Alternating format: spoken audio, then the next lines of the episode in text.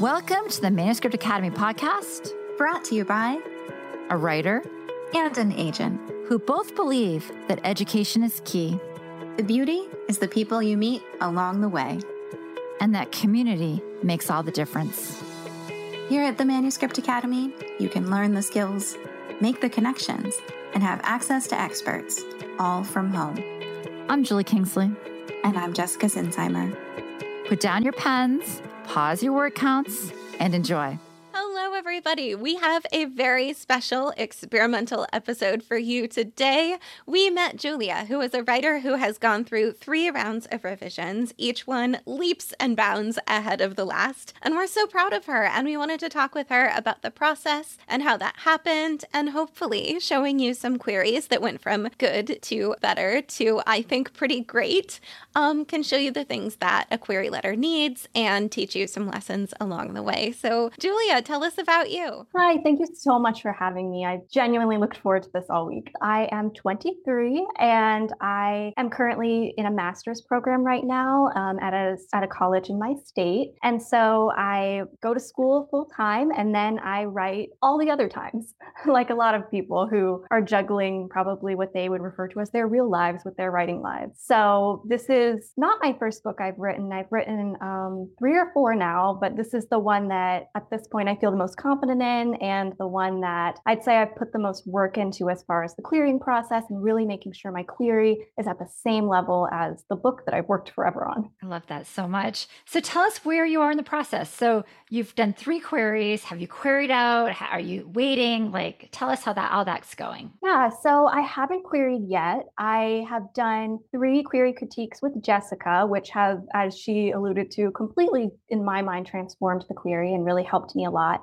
Before that, I'd had previous meetings with agents through the Manuscript Academy. And of course, I've gone through friends who are writers, as well as um, my twin sister who helps a lot with writing. And so I've been working on this query for a while. And I kept getting feedback from both uh, friends who are writers, as well as the agents I met with. And they were saying things like, this is a good query. This is a solid query. And I thought, great. But you know, how many submissions agents are getting all the time? I'd like to go a little beyond solid, a little beyond good. And when I met with Jessica, she just really emphasized that this was a solid query, it was good, but we could make it better and we could really emphasize certain aspects of it to make it better. And I think that that's really what I've held on to throughout this process is what really needs to be in there. Can you tell us a little bit more about how your twin sister helps you write? Yes, absolutely. So her name is Caitlin and we are best friends. We actually live together and we've been best friends since birth. So it's just a phenomenal partner to have in any aspect. But as far as writing, she's been invaluable. She read my first draft. She's been with me since high school when I started really seriously writing books. And, you know, I was that kid in high school that would sit in class reading through the guide to literary agents, and everybody knew I was writing a book. I even queried a few agents in high school. Probably a good thing that, that didn't go anywhere, but I did. So she was has been there from the beginning, and she really helps with those initial drafts now that I'm a little bit more experienced, she gets to read more polished drafts.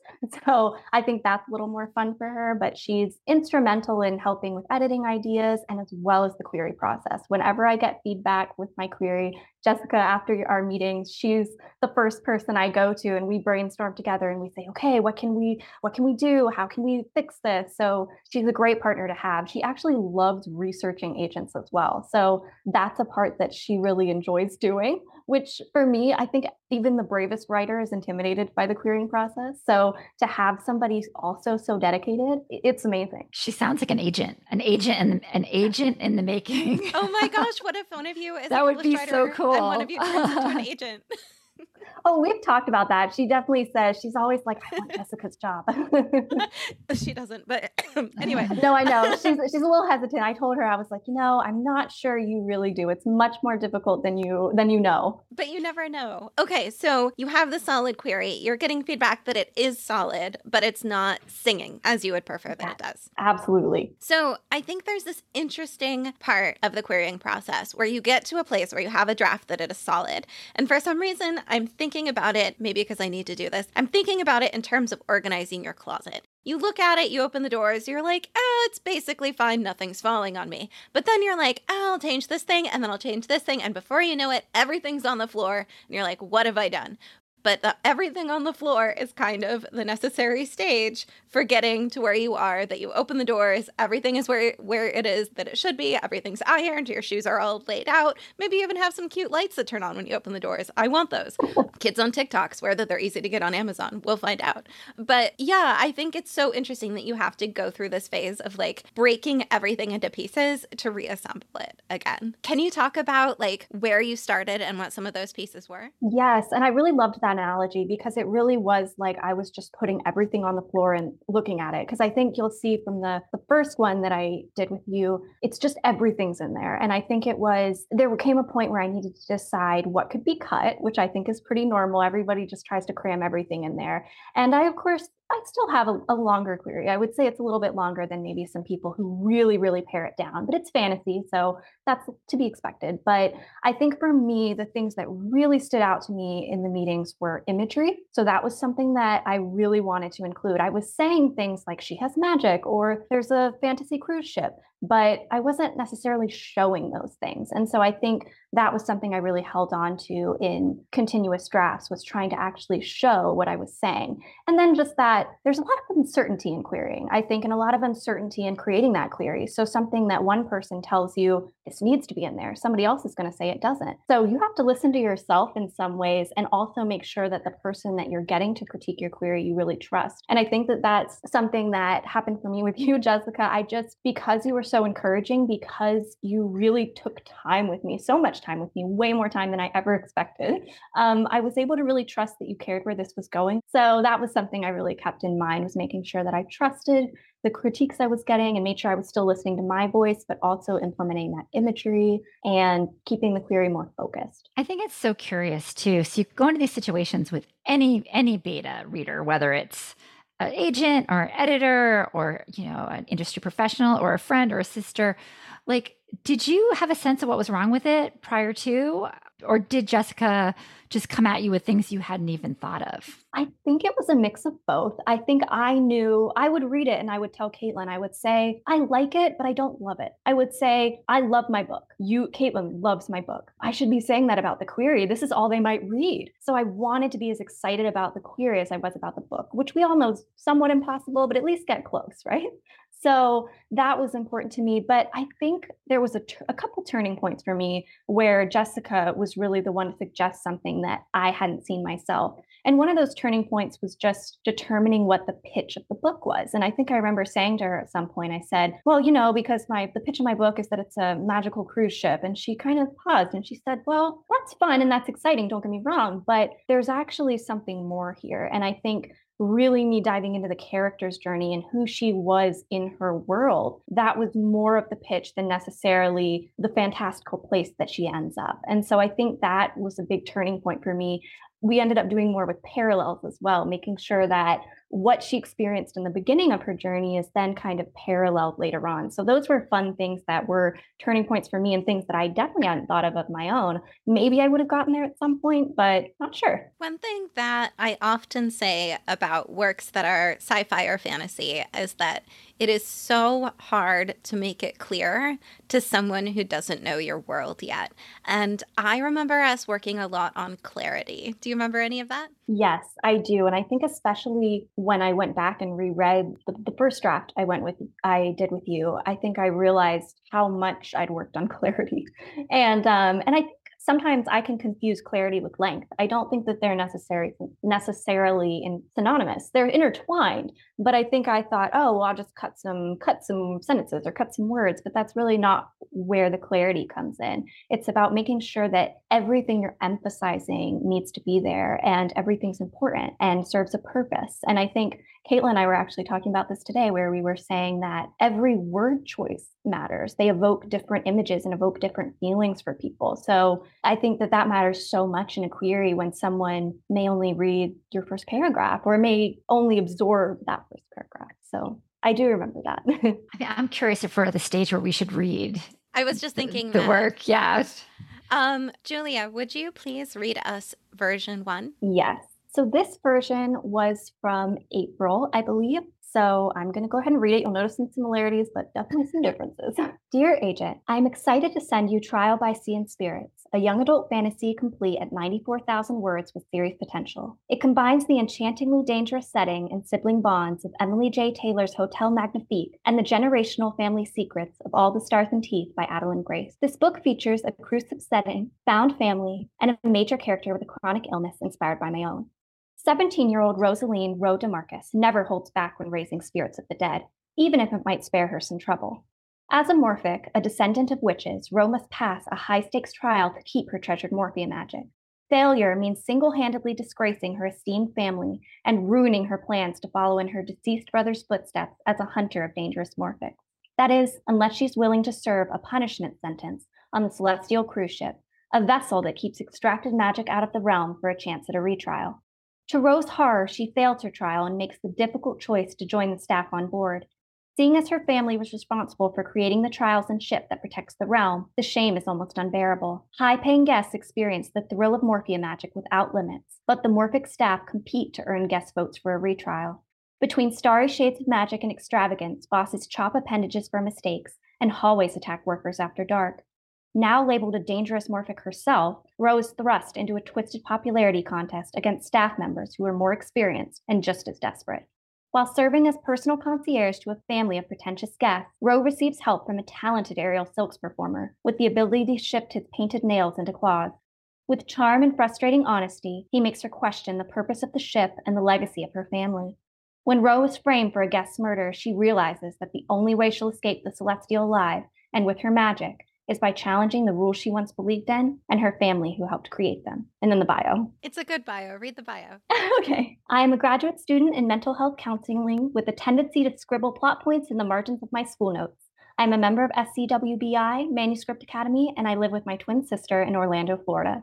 When I'm not writing, you can find me on local weekend adventures and adding to my growing wall of bookish fan art. I love that. Okay, so I am looking at my notes here. So when I went through this, I was I was reading this at the same pace as an agent would a query inbox. So it was like, okay, here's this, here's this, here's this. My first note is that I liked the opening. I think that was really interesting. I wasn't sure what Never Holds Back meant. Uh, there was the high stakes trial. I was wondering if that happened to everybody at certain ages. Julia, are you okay with me actually sh- sharing not just your query, but my notes on it too so people can follow along? Oh, yeah, I'm okay with that. Okay, great.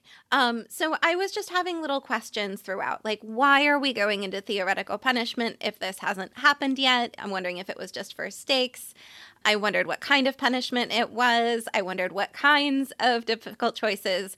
A lot of this is in the hypothetical. And we talked a lot about that how all of this could be stakes that are possible, but not necessarily going to happen no matter what. Just so much to take apart here. So let's just go through a lot of this. We were talking about I had a lot of questions about how everything worked, why it was all working, why her family created a system where people get chopped up. And we talked about all of that. So, how did we address all of those questions? Yeah. So, first of all, even just reading it, I think I even go, whoa, is a lot. So, um, I think that it was a lot of deciding to put more concrete examples of what she was going through rather than, like you said, keeping so much of it in the hypothetical. I think that there was a lot of questions because uh, there's always going to be questions and queries because you can't possibly put everything in there. But the problem is, I was opening up the door for so many questions that it's like there may not be a reason to have all those things in there there if you can't answer them in that query. And I think, too, another thing that I really wanted to keep in mind as well was if you were having all those questions, somebody else was too. So, really emphasizing what that trial, what that trial was like. What, you know, I think we have a little comparison in our future query to kind of give people an image of, oh, okay, I, I can see what this trial is like in this world and um, what are those bad things that happen and what are the beautiful things that are there and I think, too, really showcasing her journey, not just as a staff member, but also as a person, you know, who she, how she essentially transforms from this affluent person who's really gotten to be proud of her magic her entire life. And then realizing that now she's serving the same people that she used to invite to her mother's teas or used to be having a ball with. And so I think that those were things that really transformed from the first one. If I had gone in and edited this, I would have asked many of the same questions. Just so you know that I, I totally agree with what Jessica said. Sometimes I think with fantasy, you really need to like render down to the core and really stick with your core, you know, messaging. And you're right, concrete and stakes really there, but there's other things you can just kind of leave, you know, because once we're living in your world in your manuscript, it's going to come out fine. Oh, exactly. I, it's funny when I start looking at all of the details. Even there was a line about her deceased brother, and I'm like, oh, that's not in there anymore because you don't need it. Of course, there's that's the fun thing about actually reading the book. You're going to explore so much that isn't in the query, so you don't want to put all of it in there and not leave any surprises. Yeah, I like to talk about the ratio of questions asked to questions answered. And right here, you are raising a lot of questions and not giving us enough answers. So you have to get this balance right, right? You don't want us to be confused if we have too many questions. And you don't want us to feel like we know so much, there's no point in reading the rest because we know everything. Um, and so I guess it could be kind of um, a spectrum. And I would say that you are two thirds of the way into too many questions here. And I love how so much of the clarity can come from, and as I believe you have done in your later drafts, so much of the clarity can come from how your character feels about it. Well, yeah. And I think that there was a lot missing as far as how she was feeling and how this impacted her family, how not only impacting her family as far as them feeling some shame about her, a lot of shame about her having to serve on this cruise ship, but also the fact how much it transforms her as a person to start seeing this system that her family built and realizing that she's somewhat compliant in that she's a Demarcus. So she's part of this and is a is a reason for why this is happening. And her realizing that she may not support something that her family created, that she may not support something that she once believed in, that really shakes her very foundation. And so I think that that was something that was missing. And just to clarify, like we're still um, we're still editing this this new one, so I don't want anyone to think, oh, this is going to be the perfect version I'm about to read next. But I do think that you can really see like a lot of the changes and a lot of the imagery and the concrete examples and that some of that information was pared down so i am excited to um, even when i look at it I'm, i think about how i've seen such a change in the query itself but also in me believing in myself. So that's definitely a positive thing too. Oh my gosh i literally can't wait to hear it. Can we just go? I can't wait Before we do, I seem to remember, Julia, that there was a moment when I said, okay, you have all this stuff going on. It's all getting equal emphasis. We need the foreground, we need the background, and here are your four main points. I don't remember what they were. Yes, that was very important to me too. I'm I think I even wrote that down in I always take notes and so I'm trying to see if I wrote that down because it was really important having those for one we had like one, two, three, and four and what was going in each of those. That was really pivotal as well because it really it helped with the clarity, it helped with the focus and really narrowing down what was the purpose of each paragraph. And imagery too. I remember saying yeah. you don't want this to be a pamphlet for a cruise, but how cool would it be to go on a magical cruise? Gosh, you guys are killing me. I, I feel like you guys are in a special club. Sorry. I know, Julie, you're joining the club right now. Give it's okay. More. well, I mean, because that's the thing. Like, the more we're talking about this, like, I was interested. Like, like I was totally. Like, this is a really interesting premise. But you're right. It's like, it's like, what is the magical way to like feed this to us? I like, I'm already like two thirds of the way there, right? And so I, I, I can't wait. okay. Do you want to go ahead and read the newest? Yes. A little nervous, but I will. Dear Agent, 17 year old Rosaline Rowe DeMarcus enchants society's elite at her father's grand balls by raising spirits of the dead. As a morphic, Rowe has relished her gift since childhood, conjuring rat spirits to nip at bullies' heels and summoning long lost grandparents to thrill adoring crowds.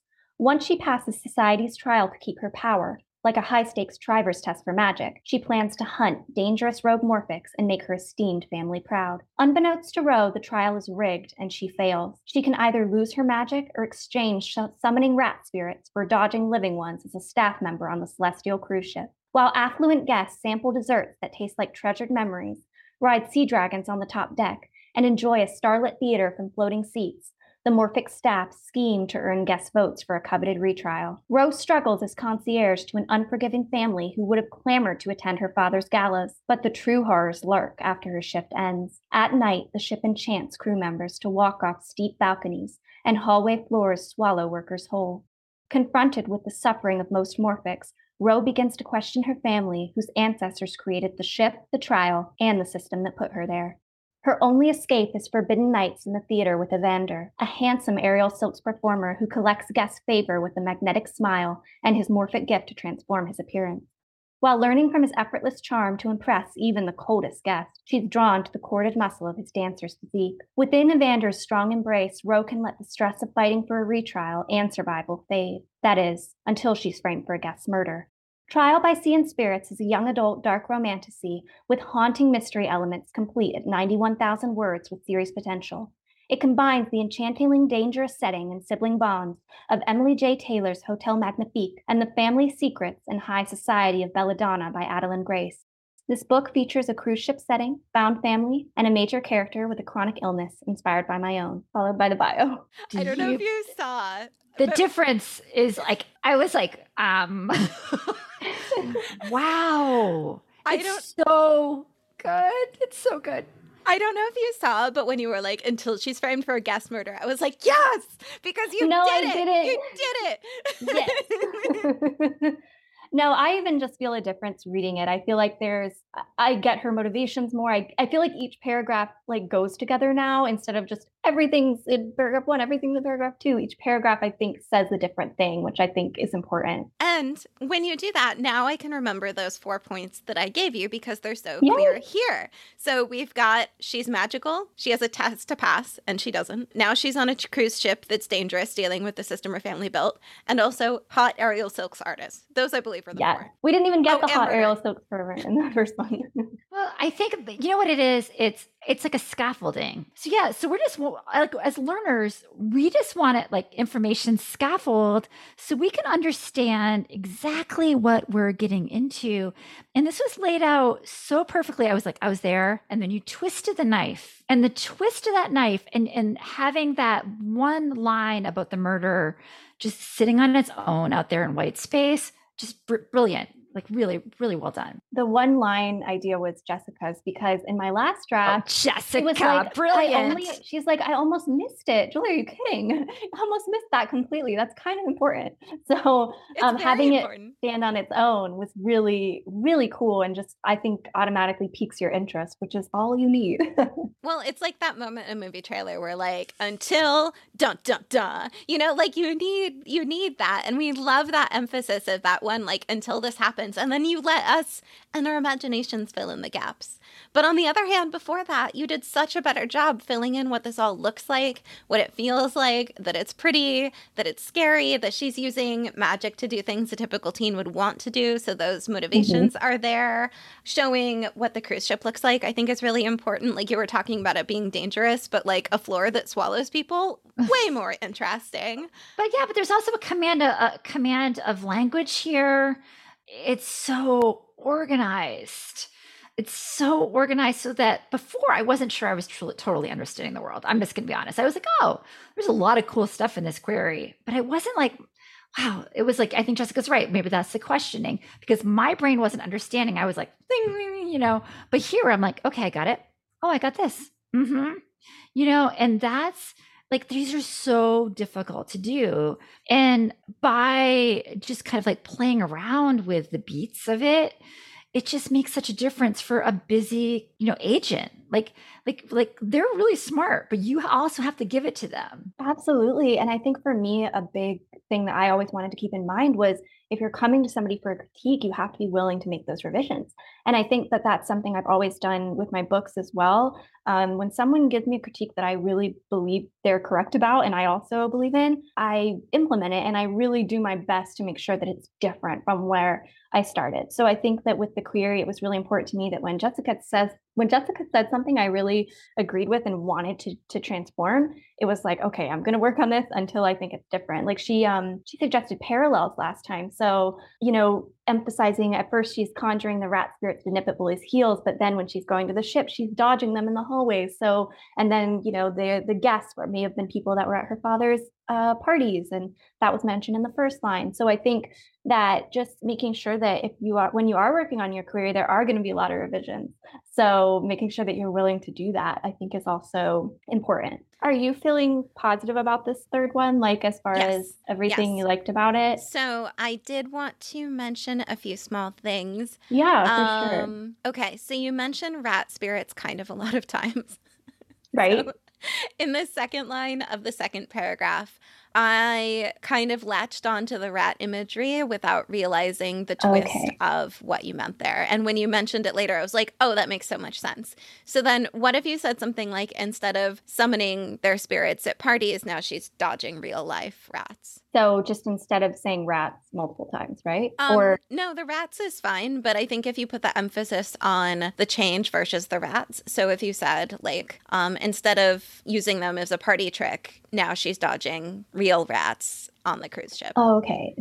Yeah. Yeah, so I think that's a way to just like put the emphasis on the contrast because right Okay. now the way that it is laying out now, Oh, I see rats. You're right. You're right. I see what you're saying. Yes, that makes perfect sense. I, I see what you're saying now. Because, yeah, I think that is a really cool thing to do. And then let's see, I had something else in the beginning. I was dazzled by it. I didn't pick any of these things up. Mhm.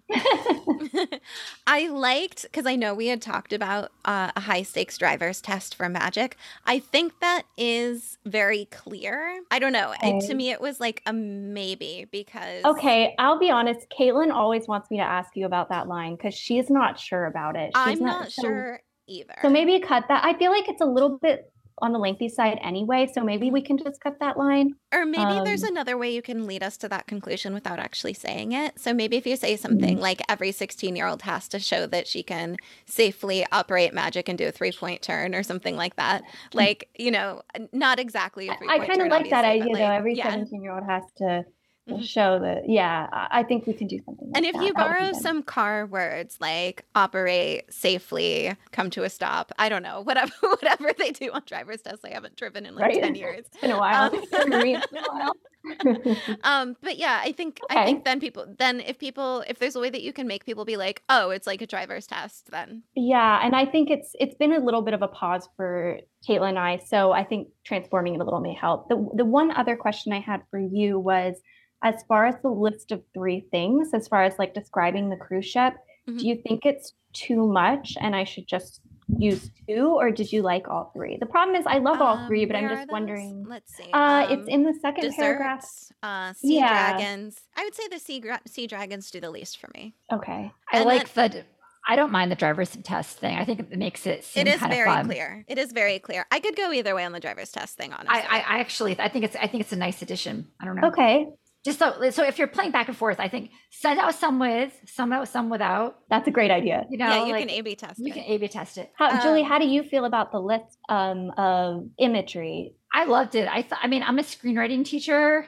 I have been for the last five years. Um, so I, anytime that I can really like, I can organize images in my head like that, I it makes it, it grounds it for me. Okay. I like the imagery. I think if you were going to cut one, I'd get rid of the sea dragons because those could look so many different ways. It's so funny because if we were going to cut one, that's the one we said as well. So Okay. we're on the same wavelength. But Okay. I'm not sure because I do, I'm in love with the list, but at the same time, just for length and wondering how much they can hold in there, like in Yes. at one time. yes. I think, I think for me, because of the fact it's so organized, I can hold a lot because because it's almost like I have a file folder for each chunk, and the file folder is like, okay, it starts with this, and then it moves to this, and then it's this, and then oh, and this is who this person is. Like it's really organized. Well, and I figure I could always send out, you know, a few like this. And then if I'm not getting any responses, maybe I can, Mhm. you know, Yeah. tweak it a little bit and Yeah. make some I- changes. I mean, I think you're gonna get hits with this. I think so I too. hope so. Is Caitlin really serious so. about wanting to be an agent? I could mention it, but I think she's she works in hotels right now, so she really loves doing that. But she definitely loves aspects of it for sure. I think it's just the long. I hate to say it, but you guys work really long hours without breaks, right? Yep. I think that's the only part she wouldn't like as much. But I could mention it to her that maybe she could send an email. Yeah, if she if she has questions, she can get in touch. Actually, that would be really funny if we had like the two of you on to be writer hat and agent hat for. Well, you know, she always says she's like one day, you know, if you're, you know, an author, she's like I could do your events or do your uh, that kind of stuff because in hotels she's she's kind of like their sales and um uh, also has some like working events. So that's really cute. She's always she's always like one day, you know, we'll do this together. So. Oh my gosh. That's so nice. I'm just so proud of you. Like, you took feedback and ran with it. Like, you know, there's everybody from like the folks who fight you when you give you when you give them feedback, fine, whatever. If that's when, how you want to spend the time, go for it. Um, they're the people who are like, yes, totally, and then do nothing. Um, there are the people who um, do a little bit, and then there are the people who take the little bit of advice you give them and they just run with it. And that is you. How did you learn how to do that? Well, I think with the book I wrote, uh, the book I wrote and queried before this one, I I actually ended up hiring an editor because I'd self-edited my previous manuscripts, but I just thought, you know, I can only do what I know how to do. So I went and got an editor and she gave me a developmental edit. And I thought, okay. And I took that developmental edit and I completely transformed that book. And I also did a line edit with her for that book. And it taught me so much. So I think that and every time i would send her back a draft i only did you know one one send back but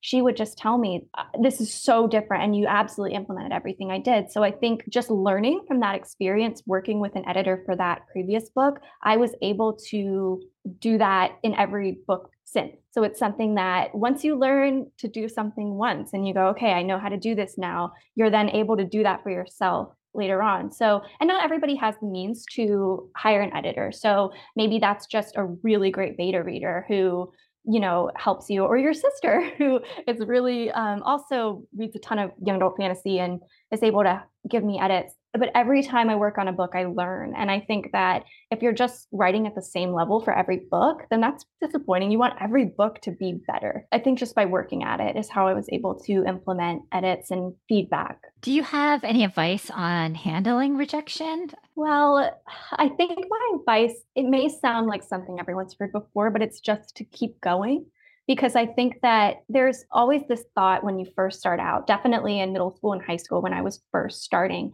I had this thought that I'm going to write a great book and I'm going to get an agent and I'm going to get published. But I think when you enter the reality, you realize that a great book isn't enough. It's going to be a great book with lots of hard work, lots of probably it may not be your first book that gets you signed with anyone or even just gets you to finish some people may not finish their first book so i think just continuing in that process and realizing that it's a lot of luck a lot of timing um, i've seen incredible writer friends that maybe they still don't have an agent. And I'm sitting here like, what? How do you not have that? But it's because it's just this this perfect meld of everything. So you just have to wait for your timing. I think that that's some, and to be okay when you get discouraged. So I'm my graduate programs in the mental health field. So I'm definitely learning about having self compassion, doing your self care. Um, I'm not going to lie and say that querying can't it's not the most discouraging process. It can be very discouraging. So I definitely think that you should take your time when you do feel really discouraged to step away.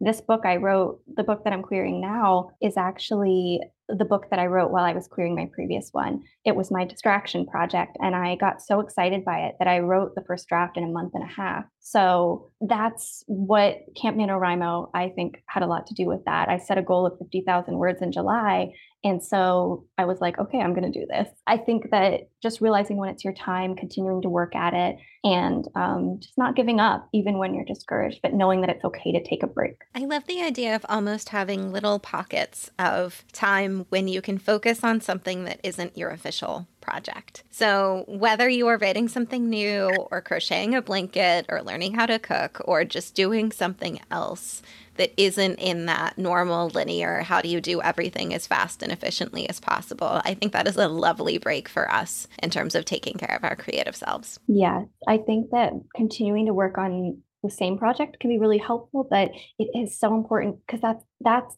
the piece of it that keeps us all coming back. No matter how much discouragement you face or how many years you've been doing this, we love writing. You can't stay away. And I think that's what's happened for me because I've been, been so dedicated to this and for, I know I'm young, but for a long time for me, um, like some high school that I think it's tempting sometimes to think, oh, would it be easier not to have this dream? Would it be easier to want to do something else? But the fact that I love writing so much and I love writing books it just keeps keeps me coming back. I almost this is a wild idea. I and not necessarily a good idea. Um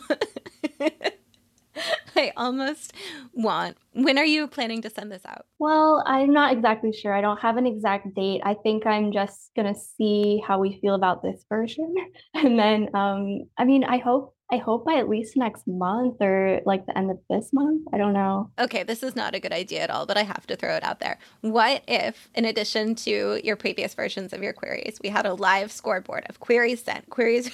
no, that's a terrible idea. Wouldn't it be funny if someone did have a live scoreboard? It would be wonderful if it all happened so fast but I think it would be really like, oh no, if all we're seeing is rejection. but also every writer does, right? You know, no uh, matter what, everyone's going to get rejections. I really think that if it was like a basketball game with a giant scoreboard and we could see and get a little ping every time you get a request and we could be like, yeah, you know, or, you know, if there was a je- rejection and we're like, boo, and then we have like little chants and we're like stamping in the seats and we're like, you know, that's pretty much the extent of my knowledge about basketball. But it would be great if. Mine too. it would just be so lovely if we could cheer along with you too. And I know that I think like, finding people to cheer along with you is so important. And I think that's why I love Manuscript Academy so much. Even if you just go to like uh, one of the classes at night or one of the live events, everyone in the comments is so supportive. And you see all these people who also have this really difficult dream.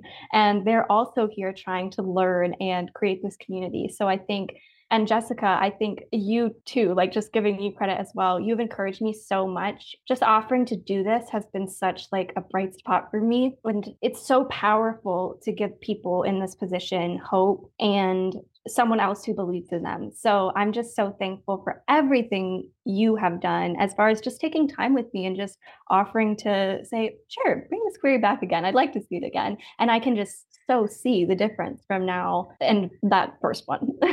well, it's interesting because it's like you think about things that give you energy, things that take it away. For some reason, talking with you gives me energy back. I don't know how you do that, but like it's not everybody. Some people just fight with me the whole time, which again, it's okay. That's your choice. but, and I imagine people out there can hear this too. There is something about the way that you talk about work that is really compelling and uplifting and optimistic. And it makes me feel like you have the energy to keep going. It's impressive you've gotten here already. I know you say, you know, for you, it's a long time to be writing. It is a large percentage of your life that you've been writing.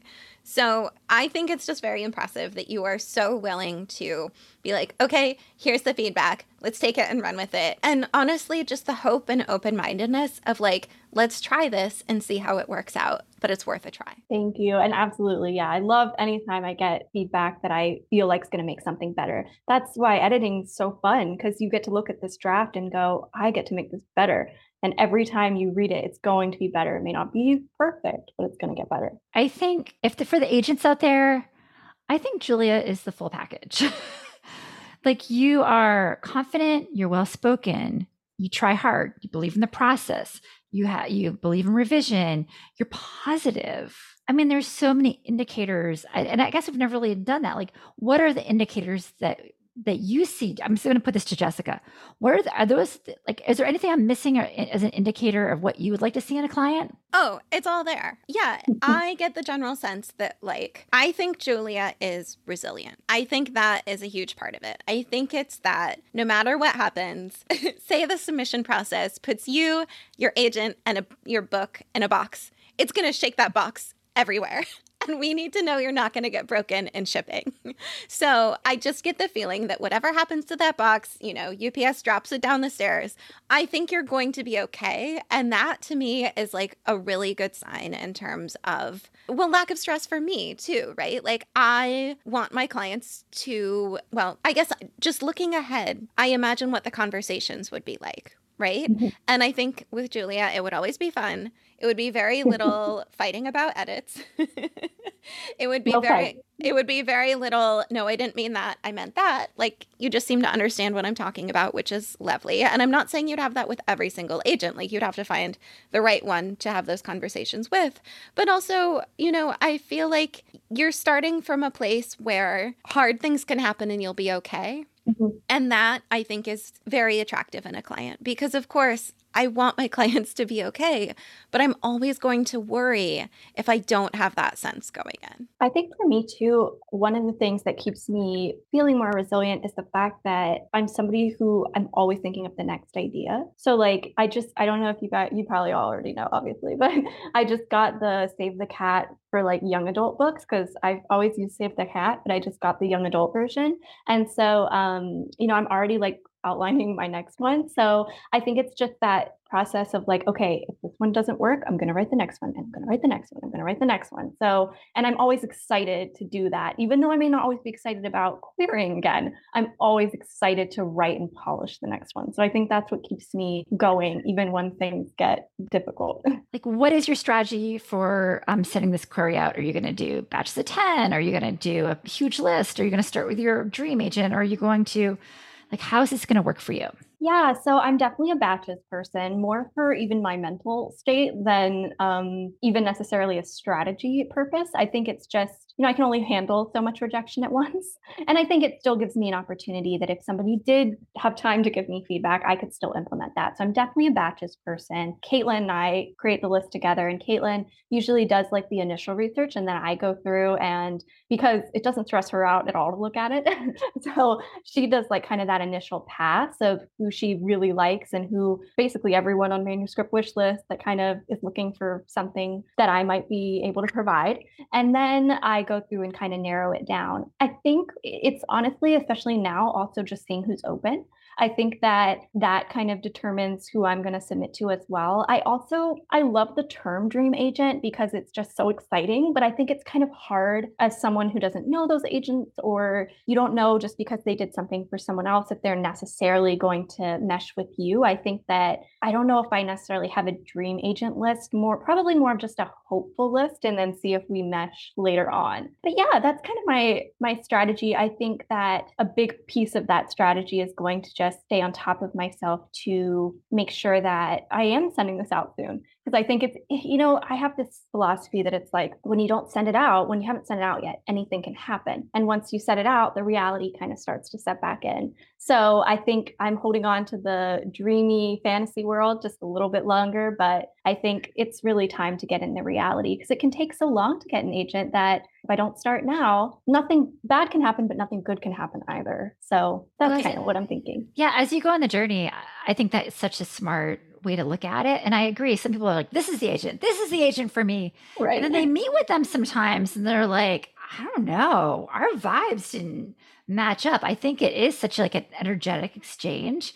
So knowing um, how you want to feel with your agent, you know, along with sales and everything else, because it is a partnership. Absolutely. Yeah. And I appreciate that you're open to the possibility of having a conversation that will change how you feel about that agent, will change how you feel about where your work is going, how you're going to edit.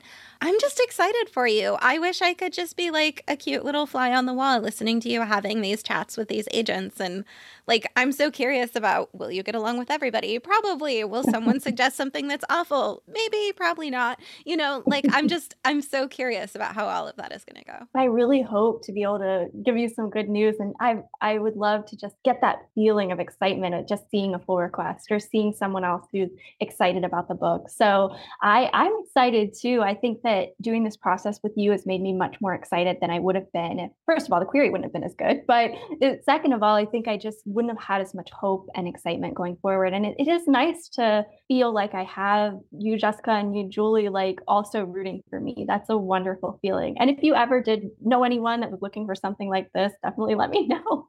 but either way, I'm going to keep in touch for sure and let you know how it's all going. It sounds like Caitlin will find him anyway. I know, right? Right? I can only imagine what your dating life is like. It's wingman. That's funny. Yes, no, yes, yes, no. Yeah. Caitlin's like, I found his stepsister. She doesn't like him. oh, so funny. That's amazing.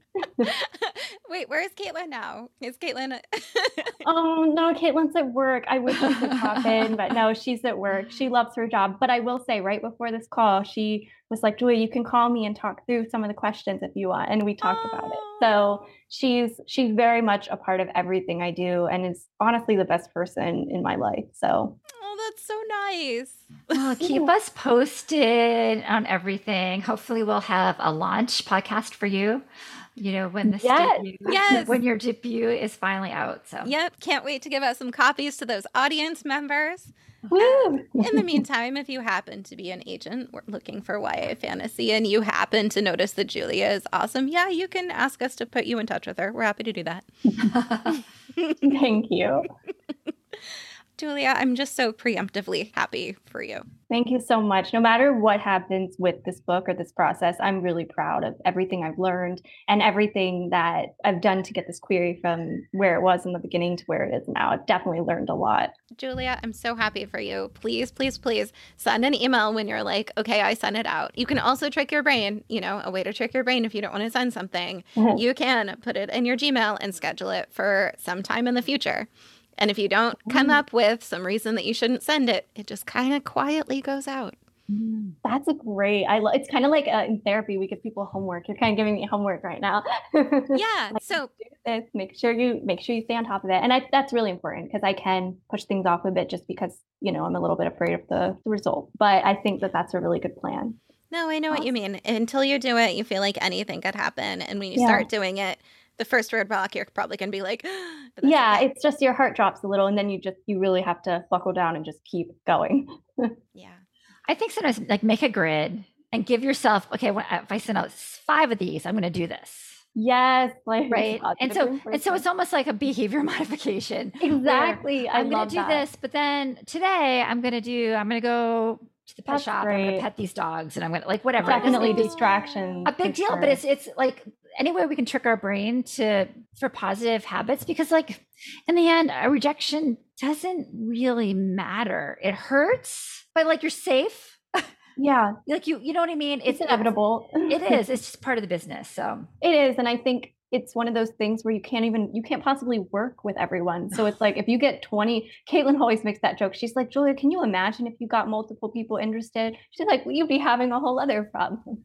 So yeah, you know you're having to decide. So i think it's almost you'll i'll find the right person i think. Yeah but the more but that's the better your query the more you're apt to have that problem. So you know we all we well all i'll welcome that problem. that problem. i'll be yeah, honest i'll welcome it if you get stuck with that problem drop us a line happy to walk you through it yes i would appreciate that so much thank you both for everything and i'll definitely I'll, I'll, send an email when i send the first ones out just yes. to keep you both updated. Yes, good. Yeah, so you can schedule that to us too. Be like, hey, here's my scheduled email. My scheduled like submissions are going out. Yay. and then we'll cheer for you from home, even if we don't have a scoreboard. Um, right. Julia, thank you so much. Thank Cannot you. wait to hear more. Me too. Okay. Bye, everyone. Right. Bye now. Bye. We are so glad that you joined us. And as always, we appreciate your feedback just head on over to the iTunes store and let us know what you think. It not only helps us make this podcast be the best it can be, but it also affects our ratings within the iTunes platform. We'd love to hear from you. If you're feeling brave and want to submit your page for our First Pages podcast, you can send it to academy at manuscriptwishlist.com with First Pages podcast in the subject line. We'd also just love to hear from you. And if you'd like to learn more about the Manuscript Academy and everything we have to offer, just jump on over to manuscriptacademy.com.